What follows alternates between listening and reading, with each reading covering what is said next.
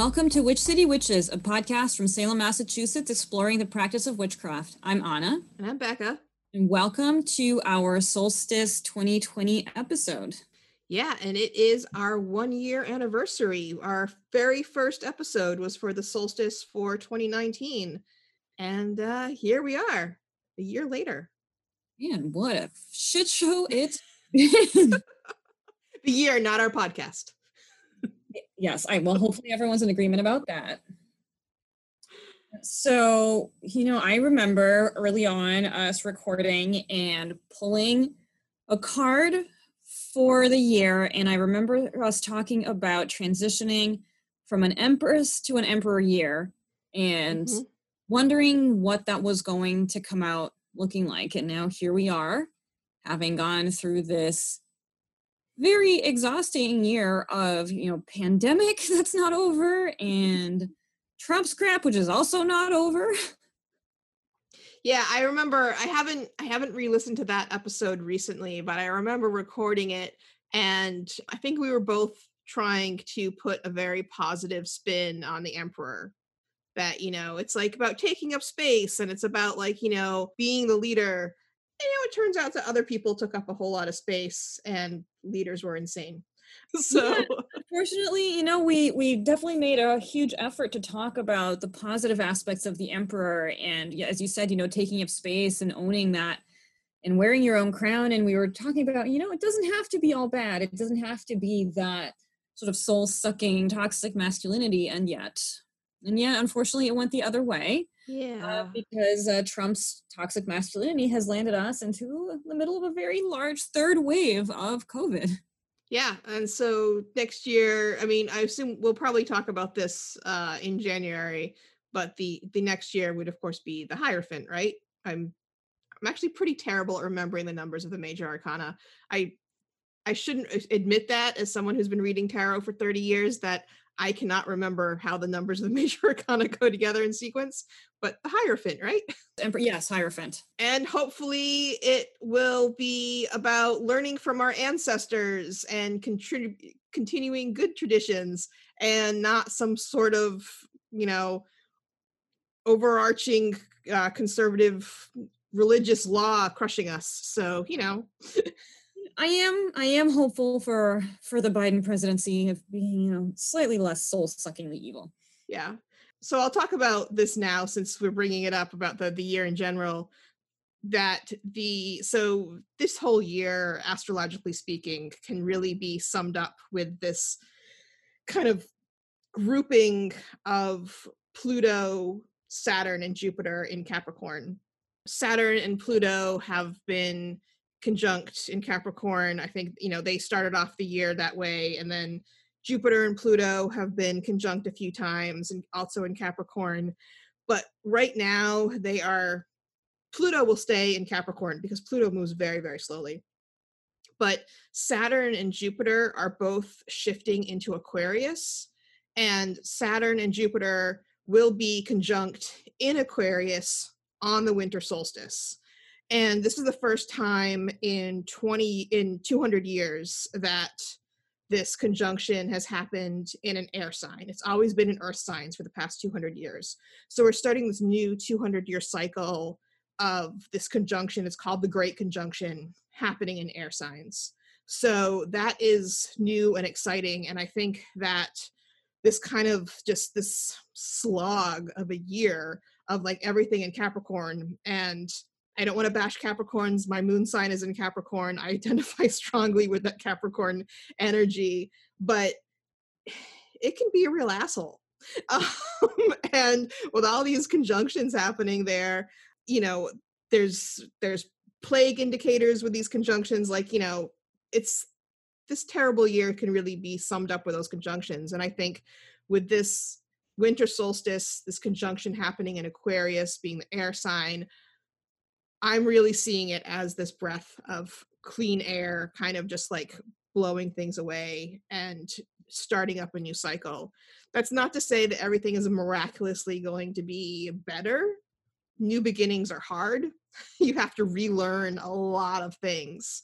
But um, I think that there's, you know, there's just a lot of this is a big cycle change that's happening. And the other thing about the Great Conjunction that people may have heard of is that there is this um, supposed curse against US presidents that presidents who, since 1840, presidents who are elected during the year of a Great Conjunction die in office. This is this has been breaking down recently. So so Reagan was elected during a great conjunction and someone tried to assassinate him but they missed. And so that was a failed assassination attempt with Reagan. And then uh, George W. Bush didn't die at all or any serious assassination. People try to, some astrologers try to like really like, you know, like, like, well, there was this incident that like, but really no george w. Bush is still alive. I mean he did almost choke on that pretzel that one time. He did that's true. And not and like kennedy was was elected during one of these conjunctions you know i think uh, lincoln was elected during one of these conjunctions. So like the big assassinations happened but also was it harrison who like forgot to wear a hat and like talked forever in the middle of the rain for his inauguration immediately caught pneumonia and died? He was also like U.S. history was a long time for me, but a long time ago, I think it was Harrison.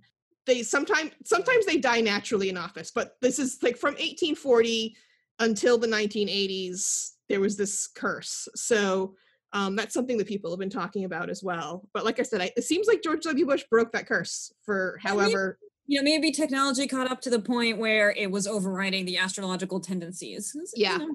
So, so that's that's also you know something that's brought up with the Great Conjunction, but it is some people also say that the Great Conjunction was the Star of Bethlehem that the astrologers saw when Jesus was born. So like there's this it's this it has this history of foretelling um, the deaths and births and um, changes in leaderships of royalty and politicians and stuff like that. It's it's always you know, for thousands of years has been really tied to that. So, you know, we're all hoping for regime change uh in in a normal orderly way. I don't like, you know, so you know, at least at least if you know Biden doesn't make it to the end of his term, at least we get Kamala. Mm-hmm. So yeah, now it could be so much worse. Oh yes, yes. So yeah, so I wanted to bring that up that, you know, I do think a lot of people are like, oh, you know, don't don't count on 2021 being any better. It will be better. I think you know astrologically it will it's it, it will be better, but it won't be it's not going to be magically fixed. it will just be better than it is now, which is probably pretty easy bar to pass. Yeah, that's fair. That that is a pretty pretty low bar.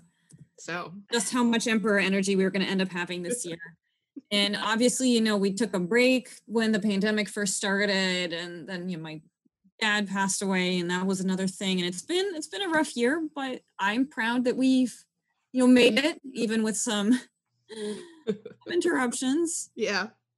So that's actually a good time to tell people that we are planning to take a little break just you know for the winter holidays and to kind of recoup and um, plan new episodes. So we're doing this episode and then we're going to take a couple uh, weeks off and then we'll be back at the end of january. Yeah so this episode that you're listening to is on december 12th and our next episode will be coming back on january 30th but this means that if you're a new listener you have time to go back and catch up on episodes you might have missed our very first episode, we were talking about our paths to becoming witches and how we got started on these journeys. So, if that's something that you've been wondering about, definitely go back and check out episode one. And actually, Becca, I was wondering if you have a favorite episode that we've recorded this year and what is it? Oh, wow. Favorite episode. It's actually kind of hard. There, there's several, I think. I've really loved all of the episodes that we've had that we've had guests on because I got to find out what like my friends' paths are that we've never had that conversation and I've got to meet new people. I think all together, I mean, it's a dark subject. I really liked our episode on death, episode 10. Mm-hmm. So, yeah, so I think I like that one. And then, um, you know, I would say our first interview with Lauren, episode two, um, where she talked about Bane work and that stuff. I think that that I really liked that episode. What what, what are some of your favorites? I really liked that episode with Lauren too. And I honestly, you know, when we set out to do this, right, we had written out sort of this whole plan for themes that we were going to discuss for the year, and we had ideas for guest speakers, and obviously the the year took us in a really unexpected uh, direction instead. And we ended up in places that I really enjoyed, but we hadn't planned ahead. And so I was glad that we kind of had that flexibility. I really enjoyed having Dr. Brashani Reese to talk about, you know, witchcraft in the prison system, which is something that I never would have sort of guessed when we started this. And I thought that that was amazing. Uh, you know, I liked that we had a conversation with Tom O'Brien Valor on you know how science and religion can come together and that's something that we'd sort of been building towards talking about weather modification and uh, i really enjoyed that i mean honestly i think it's been really fun having all the conversations. So you're right it is kind of a hard question. Yeah um yeah and i i do know that you know you were just saying you know encouraging people to go back and listen to the earlier episodes and i know that a lot of our listeners are doing that. You know i look at our stats every month and I see that, you know, people are listening to the most recent episode, but then right behind it, it's like episode one, episode two. So people are really going back and listening to that episode, the original or the earlier episodes. And, you know, I'm, that's just so amazing to me that I think that that's looking back at this year and this podcast the thing that's amazing to me is that people are listening to this like you know like 300 people in a week will listen to a new episode like that's that and people you are you guys are like tuning in the day we release something. We release something and within an hour like 75 people have listened to it. That is crazy to me. And it's awesome. Like um so that the fact that like you know when we were talking before we started recording like you know we're not advertising this you know it's all just you know people follow us on instagram or like we tell people and they tell their friends so the fact that people are finding us the fact that people are listening the fact that you're coming back for more and re-listening to the old episodes like i am just so i'm blown away and grateful for that just that that the people are having that reaction um it is it's it's i won't say that it's more than i hoped for because i definitely did hope for it but it's um it's more than i expected Yeah, and it's awesome. And it's great that we've had people send us questions. And this is also a reminder that please send us questions because we're doing this to, you know, help other people on their paths and just share knowledge. So please let us know if there's anything that you want us to tackle in the next year. You can email us at askawitch at witchcitywitches.com. We do love hearing from you. Uh, that actually brings me to another thing I wanted to bring up. You know, in episode one, we were talking about our paths and the different things we wanted to talk about. And I talked about identifying as a shamanic witch, but the shamanism hasn't featured so much in our, you know, first season so far. So that's definitely something I want to get into more. And so if folks have questions about that, you know, definitely, definitely let us know. Yeah. I know that um, you know, I've been to several of your workshops when you were having them in person and having workshops in person was a thing that we did. Like, I don't know, the before times are weird to think about, but I find them very uh, useful and it definitely um, opened me up to different ways of interacting with spirit and introduced me to my spirit uh, animal lobster. So, well, I, you know, I'm still working on figuring out an online format for that because I don't think we're going to be meeting in person anytime soon. So, hopefully, uh, we'll have some information about that. But one thing that hopefully I'll be releasing before we're back at the end of January is a new tarot workshop on the tarot triads and the major arcana. So definitely uh, check our website for updates on that. And um, oh, actually, that's something my YouTube channel. I finally got enough subscribers that I have a URL that I can tell people. It is if you go to youtube.com slash c slash this magic house you will find my channel. It's not just a random string of numbers and letters anymore. So that's exciting. Hey, congratulations. One thing that Becca and I did before we got started is we uh, you know, both drew cards for what direction to take this podcast in. And of course, you know, for more than six months now, we haven't been recording in the same room. We're doing this on Zoom. Uh, the closest that Becca and I have seen each other in person is when I am handing her a bag with tarot decks across a deck you know, your front steps. Uh, we'll go yeah. So, you know, we each drew three cards uh, on, you know, our end side of Zoom. And so we drew these without seeing each other's cards. And I feel like the cards that we got were super awesome and and and relate to each other. Like they they I think they speak to very similar things. Yeah. So what cards did you draw? So I drew the Ace of Pentacles, the Empress, and the Ace of Swords. So, you know, I think I'm going to need to meditate a little bit on the meaning for this, but I think with those two aces, I think that there's definitely some uh, new beginnings uh, in the new year for the podcast. Some things that, you know, we've talked about some little tweaks, which will be a surprise until January. so I think that, you know, there's some of that. I think with the Ace of Pentacles, you know, we've talked about putting together a Patreon to see if, you know, there's some uh, some additional types of material that people would be interested in and having kind of like that private group rather than the main podcast. So I think that there's things like that with the Empress, I think, you know, just keep growing and creating. Mm-hmm. And you know, with the Ace of Swords, it's I I would think that the first thing that comes to my mind with the Ace of Swords is to expand the reach of who we're talking to for our interviews and to get some to get new ideas to get you know new people and outside of our our normal bubbles and we've already you know, we already have some of those people lined up that we're just scheduling times for. So, you know, that's what I'm seeing there. And the the cards that I got, I got the 6 of pentacles, the high priestess and the queen of pentacles. So I feel like we're getting some really big powerful badass, you know, femme witch goddess vibes, which I think is awesome. I see the Queen of Pentacles and the Empress as being, you know, super similar obviously the high priestess and the empress sit together in the major arcana and so i'm seeing all this sort of you know creative energy and manifestation energy and spiritual growth. So it all looks very awesome and very exciting. And with the six of pentacles you know that it's both getting the resources you need and giving resources to others which i think is really what we started this podcast to do is to give resources to people who are looking to be a part of the community or they're starting their path or wanting to grow their path. So I think that's very exciting.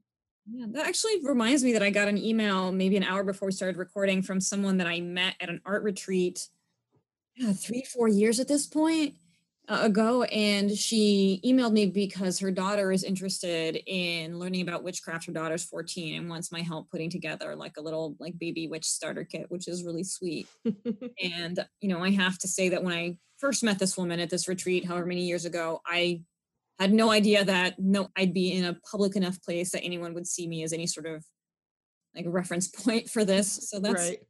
awesome you know right before we're talking more about this. Um so before we rec- started recording this we both had a chance to go back and listen to that first episode to see like you know what our plans were and compare contrast to where we are today. My feeling was that we're actually we stayed on target. I think that there's there's not a lot in that first episode that we're like oh this is what we want to do. These are you know and that we've strayed from really. I think the biggest change is like kind of a gradual change that we were very when we started we were very you know salem focused. We were inviting our friends who live nearby. We were talking about things that really were happening in salem. And as the years progressed we've kind of you know especially when we have guests we've kind of expanded past that ash is from canada another person we're talking about in you know having on is you know is in california we're talking to someone who is in florida i think. So we're kind of really expanding outwards from our little bubble. So i think that that that's definitely changed in my mind about what we're doing but i think that's a really positive change. Uh, yeah overall i think i think we've really kept to what we wanted to do. How what do you think? Yeah, I agree. I you know, I still feel like talking to folks who aren't just here in Salem is still part of that Salem witch experience because people from all over the world, you know, travel to Salem for that. And that's not just people looking for answers but folks who are teachers right? Like you come to salem to participate in the events here right because this is where people are looking for that so i think that we're sort of continuing the the tradition of Salem kind of being the portal to witchcraft knowledge in in many ways. So I think that that's that's awesome. When you re-listened to the episode, were there things that you thought, "Oh, we said we were going to do that, and we're not doing it," or do you think that we are keeping to our plan? You're talking more about shamanism, definitely. But you know, one thing that I'd forgotten about that you mentioned in the first episode that I just loved is the unverified personal gnosis. Uh, UPG as an experience because we were talking about how that's very much you know how we operate and i guess interestingly now everyone that we've talked to really operates within that direct revelation type of practice right we've not really had anyone here that you know was really committed to a very i guess traditional path with with strict rules. Right. You know if anything you know one of the things that we were talking about very early on was you know how does one find community and participate in community? But everyone that we've talked to has really talked about the struggles of being part of a community. And I've sort of ended the year wondering, you know, why do we all feel like we have to be practicing with other people and yet it's you know we all seem to find ourselves kind of pushed away from that in the reality of the practice. Yeah. And actually thinking about it from like a personal perspective i think that part of it from um, let's to say this is from my perspective um i'm not going to say this is a universal thing but i'm i have a feeling that other people will agree with me is that looking for a group i distrust groups that would have me as a member but like and it's very that's a very like self-deprecating um way of looking at things but i I can I can definitely be very down on myself, and that's something okay, that I'm. Wait a minute, I go into I'm working on space with you. Do you distrust me. What the heck? no, well, like on on a one on one level, yes, I like you know I gather my friends together, but like in a larger group, if I was going to something an event that had 20 people there and they were all like, "Yes, join us," I'm like, "What? Okay, so." What's your deal? Something weird here. One or two people saying, Hey, you're cool, let's hang out that I understand. But like if an entire group is just like, yes, we accept you, I don't trust that. Summer, and they're actually just going to murder all your friends and cover you in flowers. Probably, yeah. um, or they're literally selling something. I think that there's yeah, there's this like level of distrust. And like I said, part of it is this kind of self-deprecating thing of a lot of like like I said, I have a Capricorn moon and a lot of people think I'm a bitch. I'll just put that right out there. Really, I'm not talking to you because I'm a giant bundle of anxiety. It's not that I'm stuck up and I don't I feel like I'm better than you. And I just I'm I'm talking to the people I went to high school here with.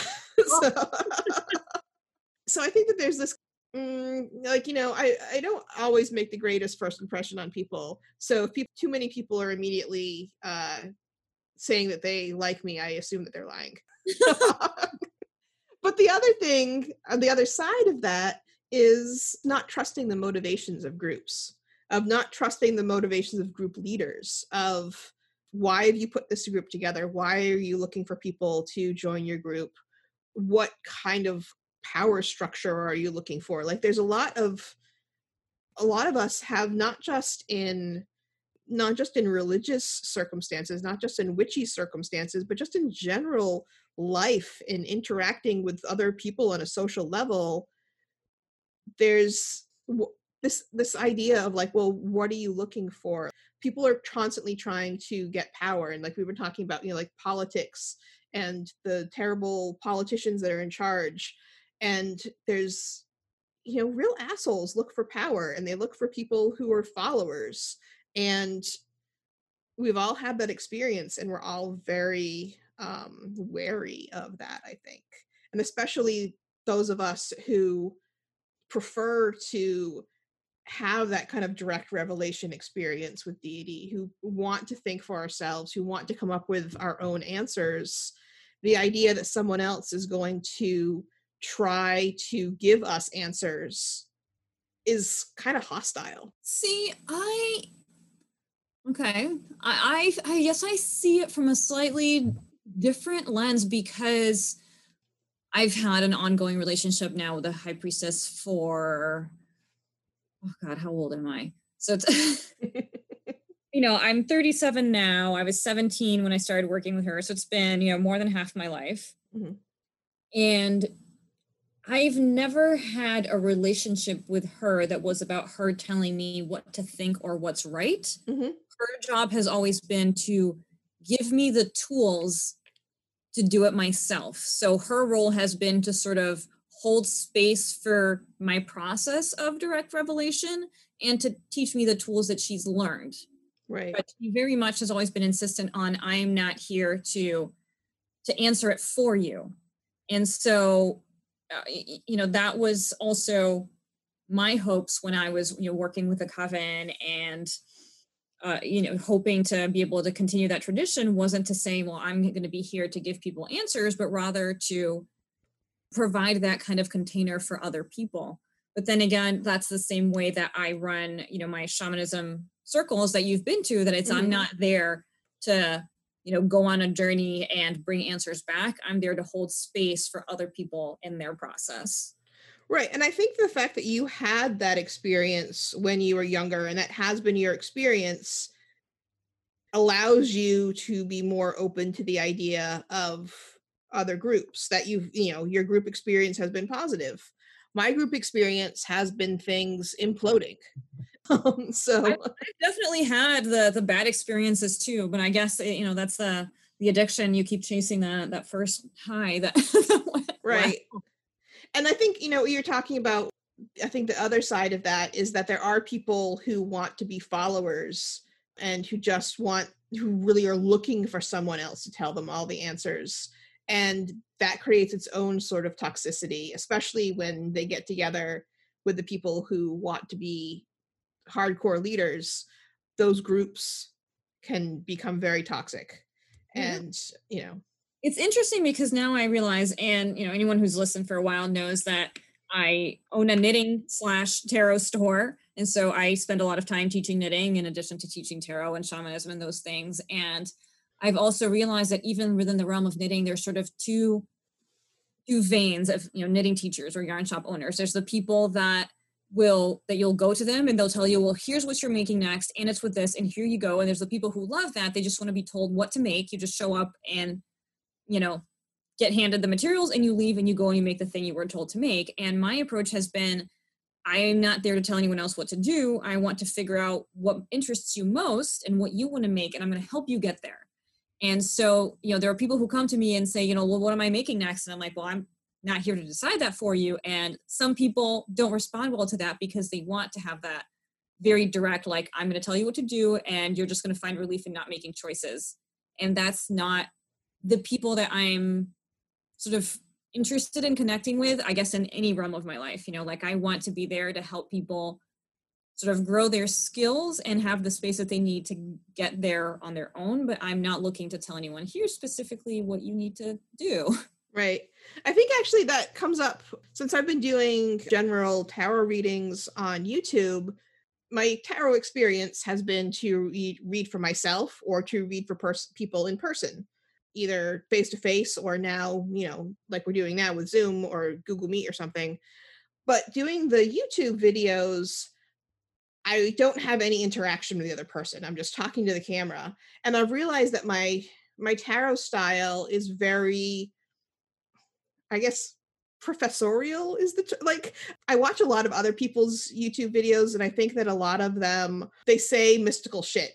They say like this is what's going to happen and I see this and this is that and I realize that I like explain every single card and say well like this card next to this card means this and this and that and I think that that is some people just want to have like the you know the the revelation or whatever but I've always said I read tarot cards. I'm not a psychic. And how would you even do that with a YouTube general reading that hundreds or even thousands of people could see? You know, so I've realized that is like my style with that is that I want to teach you about the cards. you know and so it's not just i don't want to just like give you information i want to show you what the cards are and tell you how i got there i want to show you my math um you get along well and there are people that and i know that you know when i've read in person at your store and especially during not this year obviously but the year before during the halloween tourist season there would be tourists that would come in and they just want to have a tarot reading by a local witch and they want to be wowed. And that's not my reading style and i know that some people were kind of like okay like like i don't know people seemed kind of underwhelmed sometimes because like I want to like, you know, tell you about the cards and this means this and I want to have a conversation. I'm not theatrical about it. And I know that some people really just want the theatricality. And just like some people want to come to a knitting class and be told you're making a purple scarf today, they don't want to uh, engage. And that's, it sounds like, you know, it sounds like I think that that's bad. I don't think it's bad. I think that it's just not me and if that's what you want i mean that's great and you should find that person that will give that to you. Reading for the tourists was interesting because the people who wanted just short readings who had never had a tarot card reading before were didn't know what to make of my reading style. The people who came in and order you know they wanted a half hour or an hour long reading and they had been to tarot readers before we we had a tremendous readings like you know because they they knew what they were expecting and and they really liked my style. So i think that people want different things. Do you think with your knitters do you think that people who are more like hardcore knitters want to you know decide on their own? And you think it's more people who are more casual knitters that want to be told what their project is? Or do you think that's just you know i really think it has to do with you know i'm hesitant to say hardcore versus not because there are people who are very very avid knitters who just aren't interested in kind of the creative decision making process mm, they want right. something to help you know manage stress or you know give them something to do with their hands. So i think it has to do more with why you're searching for something right? Like in in going back to the knitting example but some people are doing this as a creative pursuit and they want to you know make garments that are just theirs that fit them the way they want that's super creative that's different that's unique and there are people who just you know find the thing that they like and they're like i want to make this because i want this specific thing that i'm looking at and i want to copy it mm-hmm. you know? and then there's the people who aren't even necessarily interested in the finished object we call them process versus project knitters some people just want something to do and they don't care and at the end they just you know give it away. And so I would see that as there can you can sort of draw that distinction as far as you know religious practitioners in general witchcraft has that thing where everyone sort of is required to participate in a way right i've mentioned before mm-hmm. about witchcraft being a practice that is for active practitioners not so much for you know for an audience because it's, about pushing you to to develop but at the same time you know i remember going to you know being part of laurie cabot's circles and because it's a public circle even going back to you know my days in brazil there are people who just want to be there to sort of witness and be around kind of that energy but they're not necessarily looking to they don't necessarily have any spiritual or religious goals like they mm-hmm. just enjoy that environment and so they need someone to hold space for that and then there's the people who are like you know i'm here because i want to become someone who is a vessel for spiritual energy and who does healing work right? Not everyone not everyone's meant to be a healer reiki practitioner tarot reader et cetera et cetera. There is someone who's on the receiving end of that. Right. I feel like i just rambled a yeah. whole bunch no, I mean we we both have. Um, for your knitting example, I definitely know people who knit constantly, but they just make scarves and they give the scarves away. They just need to do something with their hands. Right. And so they just will knit scarves while watching television. They're not keeping them. Maybe they'll do some like, you know, mittens at some point, but mostly they just want to, to do that thing with their hand.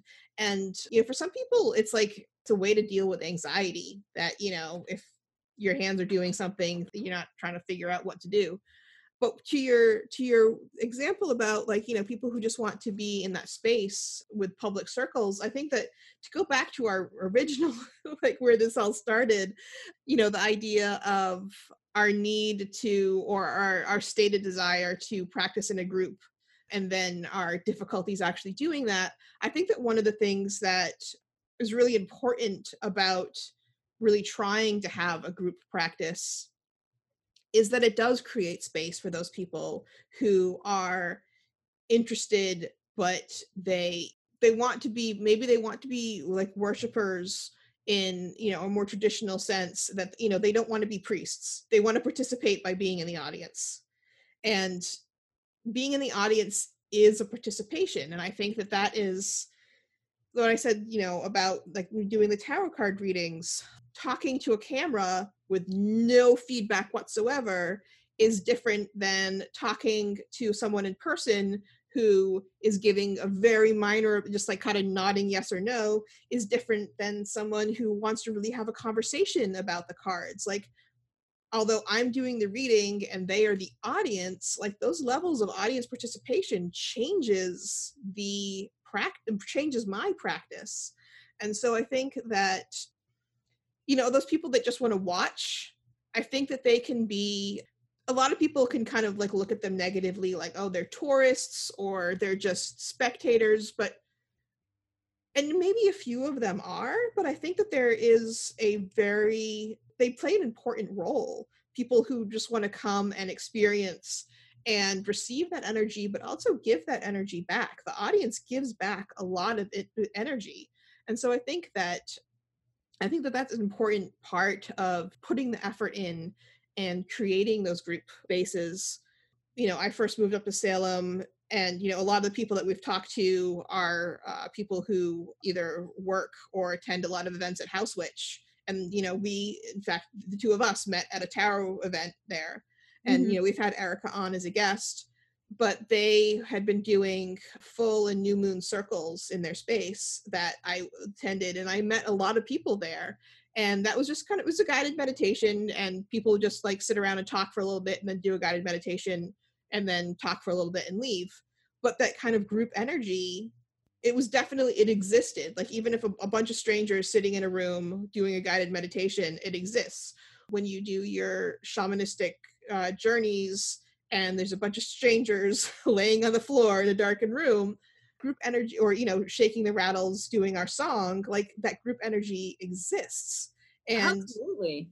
Yeah, and so i think that it becomes more a question of you know what is the type of group rather than does everyone have to participate or not and what does that mean? And i'm obviously of course looking at this through a lens that is very that is you know witchcraft as religion that is my lens and that has a lot of commonalities with wicca even though i'm not wiccan but i you know, we talked about some of this with Lauren as far as what are the different stages of open to closed practice for a group, right? And in my in, in my lineage, when you have like a fully formed coven, you know, like an official coven, everyone in the coven is initiated in the tradition. So everyone is clergy and everyone is assigned a specific role.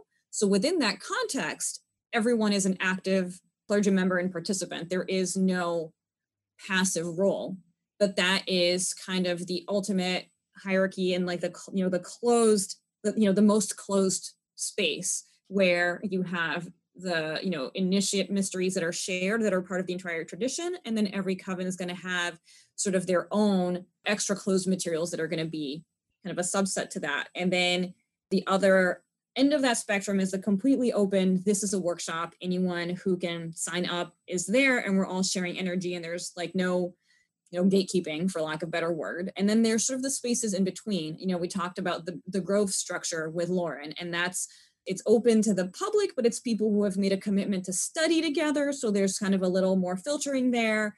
And then you know you you there's a step up from that where you have people who become dedicants into a tradition and so there's a you know a slight slight filtering there. So it's kind of somewhere between open and closed and then you get into the initiate. And so it sort of goes from a, a range of people who have to be super active participants through to the other side where there's one person who's kind of in charge and holding space and teaching and everyone is kind of a of audience. So there's you know right. there's that spectrum there. Yeah. Unfortunately i think you know we were talking about like oh we should have public rituals we should do something and then like as soon as it started to get a little bit warm that we could do something outside a pandemic happened So right. like we've like all of those ideas that we talked about at the beginning of this podcast have been totally short circuited by COVID. So, you know, there's definitely that aspect that we wanted to do that we haven't done. I, I think maybe I've talked about this before, but when I lived in Boston, this is many years ago, I was part of a group called the Boston Pagan Community Center. And our idea was that it was pagans of all different paths, and we would get together and we would have meetings and we would plan events. And it was really a basically, it was about like, you know, the different pagan religions intermingling and sharing ideas and sharing space and there was a grand plan that eventually we would have physical space eventually the leaders as i said the big problem in boston things keeping it together is that people graduate from college and they leave. Or they get a new tech job in california or whatever. So but i i was part of a ritual that we did at a pagan pride day here in massachusetts that there was different people from different um you know pagan paths all took different parts of the ritual like one person did the opening and one person did some sort of dedication and you know there was like five different parts of it and we all called on gods from different paths or you know whatever our traditions were and it was actually really powerful and it like it really it really worked but it wasn't it was from a bunch of different paths. It wasn't one specific religion. It was very and, and there's a word that I know that um that's used in like Christian spaces, which I'm forgetting about like non-denominational. No, not non-denominational, but when the different groups get to it's like in, I guess it's inter. I guess it's just interfaith. I, I don't know but you know so but it wasn't haphazard it was very much planned like you know we all talked about this ahead of time and said you know what deities are you going to be calling for and you know making sure that it all kind of fit together and that um that nothing we were going to do would be going against what somebody else was going to do or something like that. And mm. you know i mean there's a lot more there's equal amounts of commonalities as there are differences you know and so you can really find them. And i think so i think that there is a, a there is an ability to create these sorts of rituals that are really open. And i think that having having an open space is important as well to kind of to let new people in to see what's you know what is this about? I think that a lot of people when they're just like starting out like oh i'm interested but you know is what's this group like? Do i trust them? Are they going to ask me to get naked? Like that's that's honestly like a big worry that people have because they hear about oh the witches practice you know skyclad some of them do but like not like you know i don't so you know yeah, very closed private settings that yeah. aren't going to be someone that i just met off the internet so. right so but there's you know it's it's a worry that people have like what is expected of me and so i think that you know if i was to plan a group ritual if the world existed right now that i felt safe being around people even that i knew well not just never mind strangers off the internet I would really want to be able to set those kind of expectations ahead of time about like, you know, this is what the ritual is going to look like. This is what's expected of you as an audience member. Maybe nothing is expected of you as an audience member, but really spell that out to them. Mm-hmm. Like you could re- literally just stand there. if That's what is expected of you. Just like don't talk during the ritual.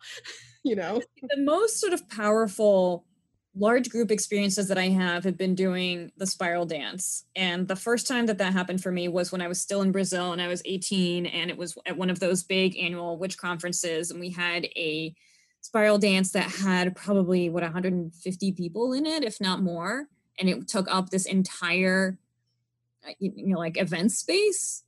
And to be caught in a movement flow like that with that many people is amazing and I led a spiral dance in one of Laurie Cabot's circles at Winter Island in Salem in 2007, 2008. And it was a much smaller group, but that was still amazing. And so that for me is something where I feel like it's a way that people can come together, whether or not they know each other, but they're engaging sort of in sacred dance and sacred geometry together in a way that flows really beautifully and it really can be with whoever wants to be there just to lend their energy. Like there doesn't have to be you know anything more elaborate than that as far as how people show up. So solstice is coming up. I've already talked about the you know the big conjunction that's happening on the solstice so that's important. Um we talked about our solstice traditions a little bit on our very first episode. Mm-hmm. so obviously like last year after we recorded that episode we did get together and I did make the orange upside down cake and we did scream. yeah, we did our Yule yells. And we did write wishes on bay leaves and burn them. Mm-hmm. Um we're not getting together again this year because there's a pandemic. Right. So, how are your how are your traditions changing this year or are they well, so one thing that for me I've been trying to sort of crystallize, and it's interesting because in the last year I've really integrated, you know, my fiber arts and my witchcraft more, and I've come up with this project that I'm doing that's called the Fiber Witch Box. And our first installment was for Samhain, and I'm in the process of putting together the the solstice one for Yule. And I ended up doing this illustration um, digital illustration that got printed onto fabric and sewn onto zipper bags. But the imagery ended up being this very solar, lunar balance thing, you know, winter, summer, Holly King, Oak King. There's all this symbolism that ended up kind of roped into it. And it really crystallized that idea of the return of the sun and return of the light for me as as really being that core of the solstice energy but it made me think about uh, you know, when putting together these boxes, there's there's a small spell ritual component that I put together for you know for the box for people to do. And this year, the the theme really is about you know what is your inner light and how to bring that out because going into 2021 into this new cycle, we really need healing for the world in a way that we haven't in a really long time with this pandemic with you know the way that trump really fucked everything up we the world needs to heal the us really needs to heal. And so i pulled a couple of tarot cards here on uh, you know what's what's the the sort of inner light that we can focus on bringing out collectively that to really help bring about change? And what is it that we should be kind of honing in on for the solstice? And the cards that i got were the two of swords and the king of cups. And that to me is talking about the importance of really leading with the heart and really making soul and heart centered decisions. And I don't mean that in that typical, you know, and people say that a lot, like be heart centered, lead from the heart. And it sounds like this very like white lighty, you know, happy go lucky, blah, blah, blah. And that's not at all what I'm saying. I'm not saying that everything's beautiful, happy go lucky, but really understanding, you know, when you're making decisions from the heart, what does that mean right? To me that means making decisions that are in alignment with you know with your sort of your personal compass. And to me it's also about owning that responsibility that we've talked about so much right? The responsibility that we have as witches to the world to society to do better. And you know when we make decisions can we sort of look beyond personal gain and own that responsibility that we have to to leave the world better for future generations. And so i think that what this is saying is that we need to stop looking at things in such sort of cold calculating rigid ways right? The two of swords is about that choice but it's also about that inability to make the choice based on the swords. You're blindfolded right? The answer is in that water behind right? We have the king of cups who is that steady point in all that raging water and it's you know he really is owning that vessel of the heart. And so the, the king position to me talks about servitude right? That's the difference between the king and the queen positions. They have mastery but the king has that obligation to help his community. And that's really what we can tune into i think at this the solstice is that idea of you know how can i serve with my heart to help make things better and not in like a corny shitty way but like really like what can we actually do? Like realistically and it might be ugly hard gritty work. I'm not saying that we're going to fix everything by covering everything in flower wreaths. There is heart-centered work that we really need to do. Yeah i think that um you know as much as we want to say like oh the the new year it, it can only be better from this year that doesn't happen magically or if it does happen magically, it's because people have actually done the magic. Um, so I think that you know it does. It requires all of us to be better. It requires all of us to care about other people. So much of the terrible things that have been happening this year are because people are not caring about other people. They're not wearing their masks when they're out in public. Sometimes like they're deliberately coughing on people just like to prove that they won't be told what to do. Right. And now, you know, Rudy Giuliani has COVID, which is, you know, yay in my book, but he's he's definitely had a a, a bad month. Could have happened to a nicer person, right? Mm. So for me, that you know, my tradition is still happening in the sense that I'm still going to be looking at this as kind of the you know the peak of darkness. And I, you know, I'll be on. I've hit some serious lows in the last month. You know, I am someone who struggles with depression and you know i definitely have a heavy shadow to carry that you know as we all do and it expands and contracts and when we're in the dark half of the year that shadow can really really grow. And so you know my my job at the solstice is to sit with that and remember that darkness and light never exist in complete seclusion. There's always one and the other and for me it's going to be about really digging deep and finding that light that needs to come out because we need to get to the other side of this. And it's only going to be by all of us accepting responsibility that we're going to you know be able to make positive change. Right. Yeah i think i haven't decorated yet and it's it's hard for me this year because i didn't decorate for halloween either. And usually i have a big party at halloween and i have a big party sometime before the solstice.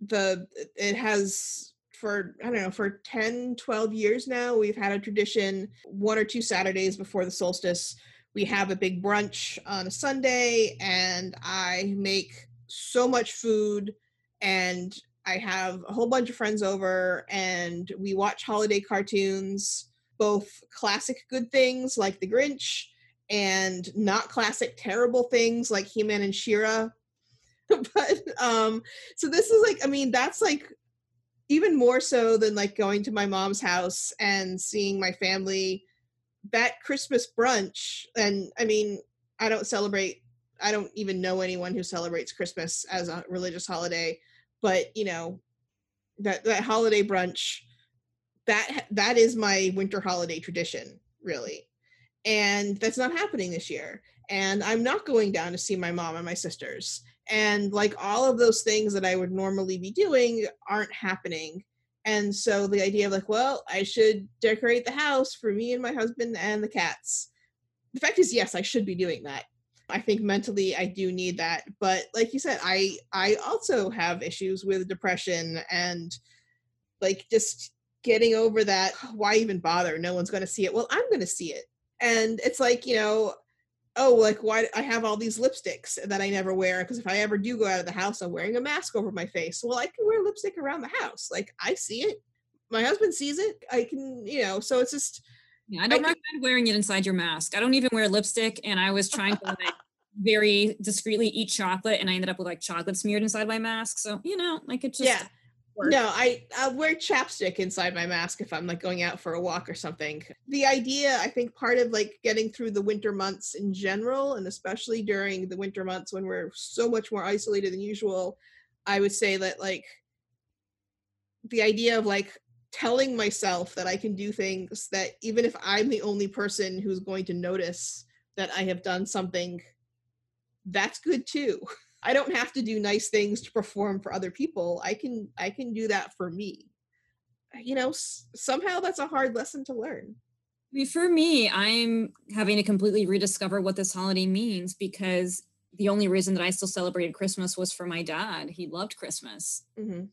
Um, you know, him and his now widow ad- adored Christmas. And so for me, it was always wonderful because it made them so happy. And now, you know, dad's gone and i'm struggling to find meaning in in christmas outside of that and you know yule has always been very private and so it continues to be there but now i don't really know what this part of the year means anymore and that's you know that's a big change and not everyone is going through quite such a drastic change but everyone is having to celebrate the holidays in ways that they never they never had before Um, Hopefully they are.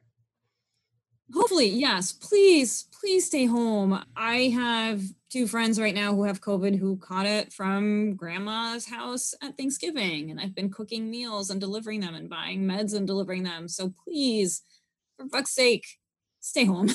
It's it's rough out there and everyone's like, oh, there's a vaccine coming, but it's gonna be another year before it like everyone everyone who's willing to take the vaccine has taken it and it's like working it's going to be it'll, it'll be close to a year. It'll be like next how it'll be this coming halloween before things will start getting back to normal. So it's not there's not a magical switch that can that can fix this. Right. But yeah so I, I don't really know i haven't i haven't planned anything for the solstice yet. I right now what i want to be doing and i keep dragging my feet on doing is that so Anna, you know this room because on last solstice, that's where we burned some candles and bay leaves. But so I have a small room that I was kind of using as altar space plus my home office. And I've been kind of like moving more businessy stuff into the guest room over the summer since not having any guests over.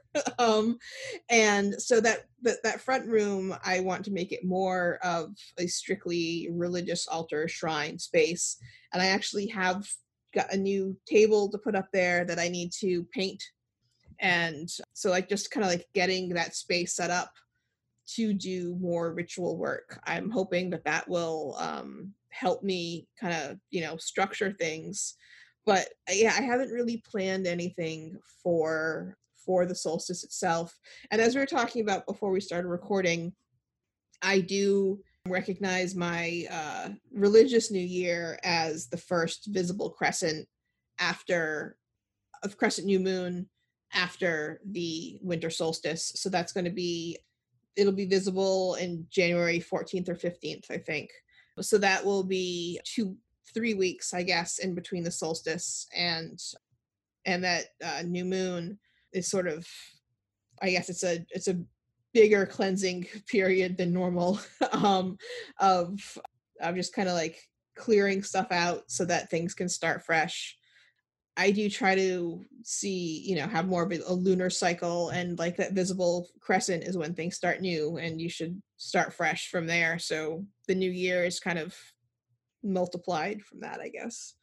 But so um, the, the lunar new year for you this year is well next year is going to be in Capricorn.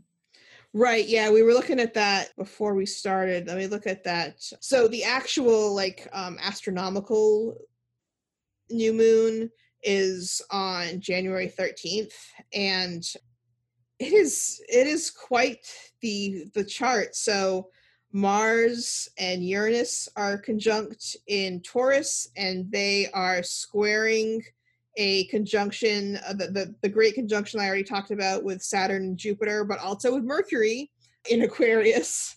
And then the new moon itself in Capricorn is happening conjunct Pluto. So, like, everything is bunched up on the chart except Neptune, which is in Pisces, which is sextile that new moon. So, like, everything. Oh, and Venus is also in Capricorn, which is trining the Uranus Mars conjunction, but like everything is touching everything else in this very kind of packed grouping that everything is happening in between Capricorn and Taurus. So, you know, that's only like a third of the circle. If you look at it, that everything is happening in. It's a very ener- I'll say it's a very energetic chart. With astrology, it's kind of like people say, oh, like squares and oppositions are bad and trines and sextiles are good but it's more one of them is kind of easy and one of them is hard or even more so one of them is lazy and one of them is energetic um, depending on how you interact with them. You know you can say oh well a trine is is good it's easy but you can also just like be lazy with a trine and like just expect the universe to work for you and with an with a square or an opposition it's a little bit harder but it's kind of like it can be that lever that pushes things to move people with birth signs with more squares in them tend to be more active go-getters than people with a lot of trines but uh, it's a very it's a very energetic chart for that new moon in capricorn in january so uh That's good. Yeah. I think that Yeah. everyone's feeling a little low energy right now. So I think it makes sense for everyone to kind of do their you know, dark part of the year, sort of hunkering down through the solstice and then have a nice energetic start to 2021 to do all the all the witchy things. Yeah. We're actually coming to the end of our episode. And so, yeah, it's been an amazing year, and we're so excited that so many people have wanted to chat with us. And we hope that you want to keep chatting with us next year. Again, we're going to be taking a break from now until January 30th. So, after solstice, after the Lunar New Year.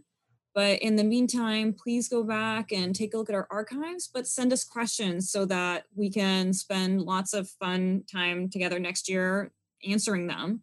And our email is askawitch at witchcitywitches.com.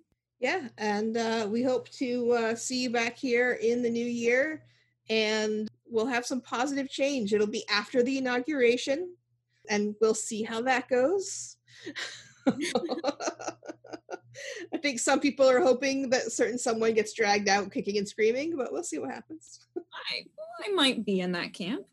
Well, happy solstice, everyone, and we'll catch you right before Imbolc. Thank you, everybody.